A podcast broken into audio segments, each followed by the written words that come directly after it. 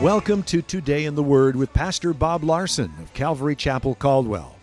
Pastor Bob will be with us in just a few minutes, but first we'd like to let you know that Calvary Chapel is located on the corner of 10th and Everett, across from the library in downtown Caldwell. We have two Sunday morning services at 9:30 and 11:30. If you prefer Saturday nights, we have a Saturday night service at 7 p.m. We also have a midweek service Wednesday night at 7 p.m. You can watch Today in the Word on Sunday mornings at 10 a.m. on ABC Channel 6.1.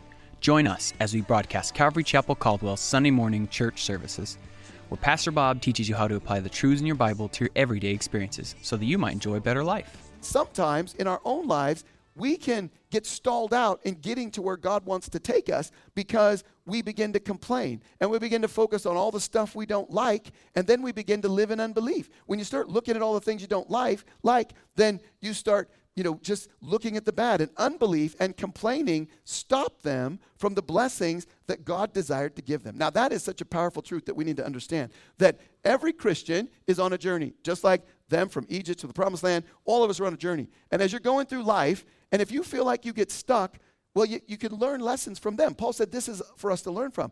How did they get stuck? Well, because they started complaining. They chose to focus on all the things they didn't like and they started complaining about it. Moses, you're a terrible leader. You're such a loser, right? Why did you bring us out here, right? And it's very difficult to experience God's blessing when you habitually focus on negative thoughts. Now, not only does the Bible tell us this, but we know it's a fact, right? I mean, uh, social scientists do research, and married couples who complain and criticize more have more unhappy marriage, right? I mean, that's just a fact. And we all have a propensity to complain and to focus on negative thoughts. Now, there's not anyone in here who doesn't do that. Every one of us have a propensity to think and about the things we don't like and, and focus on negative thoughts. But you don't have to allow that to control your life. God has given you a brain to think about what we're talking about right now.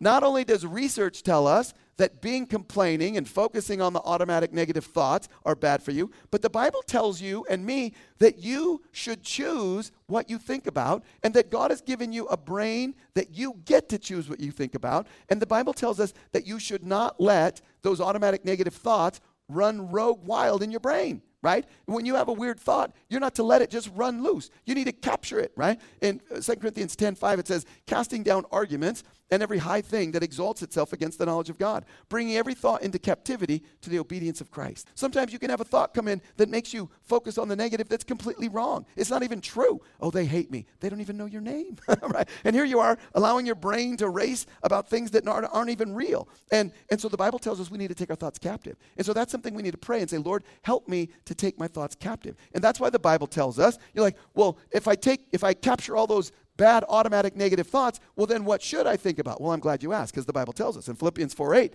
it says, Finally, brethren, whatever things are true, whatever things are noble, whatever things are just, whatever things are pure, whatever things are lovely, whatever things are of good report, if there is any virtue, if there's anything praiseworthy, meditate on these things. So the Bible tells us that you should choose to think about things that are true and just and lovely and pure and good report, report and praiseworthy, right? And, and meditate. So in your free time, when you're not at work, when you're not at school, when you're not at church, when, when you just have free mental time, you should be thinking about things that are true and good. Why? Because when you meditate on things that are good and you think about all the blessings of God in your life, it brings joy. And that produces good chemicals, which makes you happy, which is good for your body physiologically, psychologically, spiritually, all those things. See, God understands the way you are made because He made you. And it's so amazing to me that science now, thousands of years later, finds out through all of their millions of dollars of research that, oh, what the Bible said 2,000 years ago is true.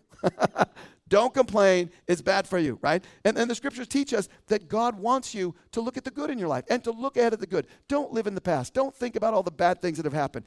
Do bad things happen? Yes. Do you have to think about them all the day long? No.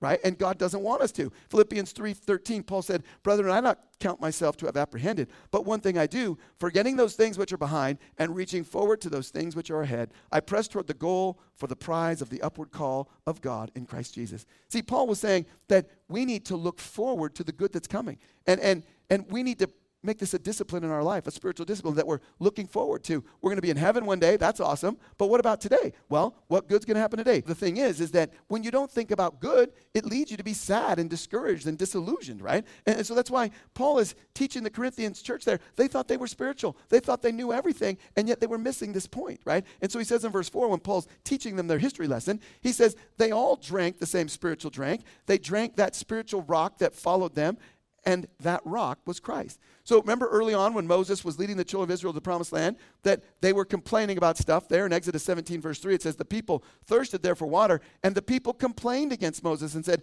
why is it uh, why is it you have brought us out from Egypt to kill us and our children and our livestock? They're like, Moses, you're the worst person on the planet. Why did you bring us out of slavery so we could die out here? And you're going to kill our children. Look at the children. You're killing our children. You're a terrible person.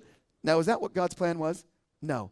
So were they seeing things wrong? Yes. Can you see things wrong from time to time? Yes. Can I? All the time, right? And he says in verse 5, Exodus 17, the Lord said to Moses, You shall strike the rock, and the water shall come out of it, that the people may drink. So they're thirsty. So God tells Moses, Strike the rock, right? And the Lord provided for their thirst, and, and, and they were satisfied, right? Now that's a picture for us of, of our lives. Now, later on in Moses' journey with them, toward the end of the journey, there in Numbers 20, verse 2, it says, Now there was no water for the congregation, and the people contended with Moses, saying, uh, If only we had died when our brethren died before the Lord, why have you brought us brought us up the assembly of the Lord into the wilderness that we and our animals should die here. Now they're like, now they're not saying, Moses, you're going to kill us. Like, we just want to die. I mean, we can't even complain.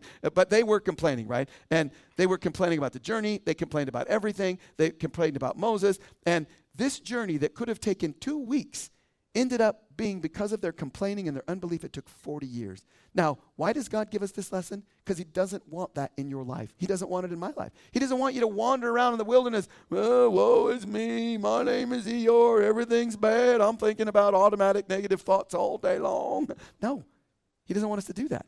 And so in Numbers 20, verse 7, He says, The Lord spoke to Moses, saying, Take the rod, you and your brother Aaron gather the congregation together. Now, notice He says, Speak to the rock before the eyes uh, before their eyes, and it shall yield water, and thus you shall bring water for them out of the rock and give drink to the congregation and their animals. And then in verse 11, then Moses lifted his hand and struck the rock. Now, is that what God told him to do? He said, Speak to the rock. He struck the rock twice with his rod, and water came out abundantly, and the congregation and their animals drank. Now, the people complained, made Moses angry. So complaining is bad. It makes people around you angry. It makes them do bad things. Moses is like, You rebels. And that word, we get the word moron from it. So, you know, I could just see Moses like, You morons. And so he strikes the rock. He's just angry because they're complaining. No one likes complaining, right? And not only is it bad for you, bad for me, but it's bad for the people around us. And so in verse 12, then the Lord spoke to Moses and Aaron, saying, Because you did not believe me to hallow me in the eyes of the children of Israel, therefore you shall not bring this assembly into the land which I have given them. So, in other words, God said, Moses, you misrepresented me, and so you don't get to go into the promised land. I told you to speak to the rock, and you struck it. Now, what's the big deal? Well, the thing is that God was giving them a picture, right? The rock was a picture of Jesus Christ, and it only needed to be struck once, right? It's a picture of Jesus being struck on the cross so that we can have eternal life, that eternal life would flow from him to us. And he only needed to be struck one time, not multiple times. And so, for us now, we only need to speak to the rock, speak to Jesus, and that life flows to us, that eternal life. And all that's necessary for you to receive that satisfaction, to receive salvation, is to speak to the Lord and say, Lord, I don't want to wander around for 40 years complaining. Lord, I don't want to chase the end of a rainbow and think, oh, if I could only get the right husband or the right parents or the right children or the right job or the right car, a Tesla, or whatever it is, Lord, I'll be happy. And all of us have that in some way, shape, or form. Maybe you don't want to go really fast, zero to 60 in one second, but uh, all of us have it. And here's the good news you don't have to go through your life disillusioned, sad, complaining, mumbling, grumbling, you can come to Jesus and say, Lord, help me. I don't want to be a complainer. I don't want to be Eeyore. Lord, I want to look at the good. I want to release good chemicals in my brain that make me happy and then make me a blessing to the people around. How do you do it? Well, Romans 10 9 says this If you confess with your mouth the Lord Jesus and believe in your heart that God has raised him from the dead, you'll be saved. For with the heart one believes unto righteousness, and with the mouth confession is made unto salvation. You simply pray and say, Lord, forgive me. Come into my life. Jesus, I'm speaking to you that picture of the rock that you can bring that living water to my soul. And the very last invitation in the Bible, in the book of Revelation, is to those who are thirsty. In Revelation 22 16, he said, I, Jesus, I've sent my angel to testify to you these things in the churches. I am the root and the offspring of David, the bright and morning star. Come and let him who thirsts come. Whoever desires, let him take the water of life freely. That's the invitation to all of us today. We can say, Lord, I need it. Lord, my soul is thirsty. I need, I need to be experiencing your living water, satisfying my soul. And, and you can do that today. And, and it starts with a personal relationship with Jesus. I mean, that's the first step. But then it's a journey, right? The picture of going from Egypt to the promised land is a lifelong journey. And you can either wander in the wilderness or you can move your way onto the promised land. And you can be living in the land of flowing with milk and honey, with joy and peace and love. And that's what God wants for you, right? And you get to choose. That's the good news. You don't have to wander in the wilderness. In John 7 37, Jesus stood and cried out, saying, If anyone thirsts, let him come to me and drink. He who believes in me, as the scripture has said, out of his heart will flow rivers of living water. That's what God wants for you today. That you would receive that living water from Him.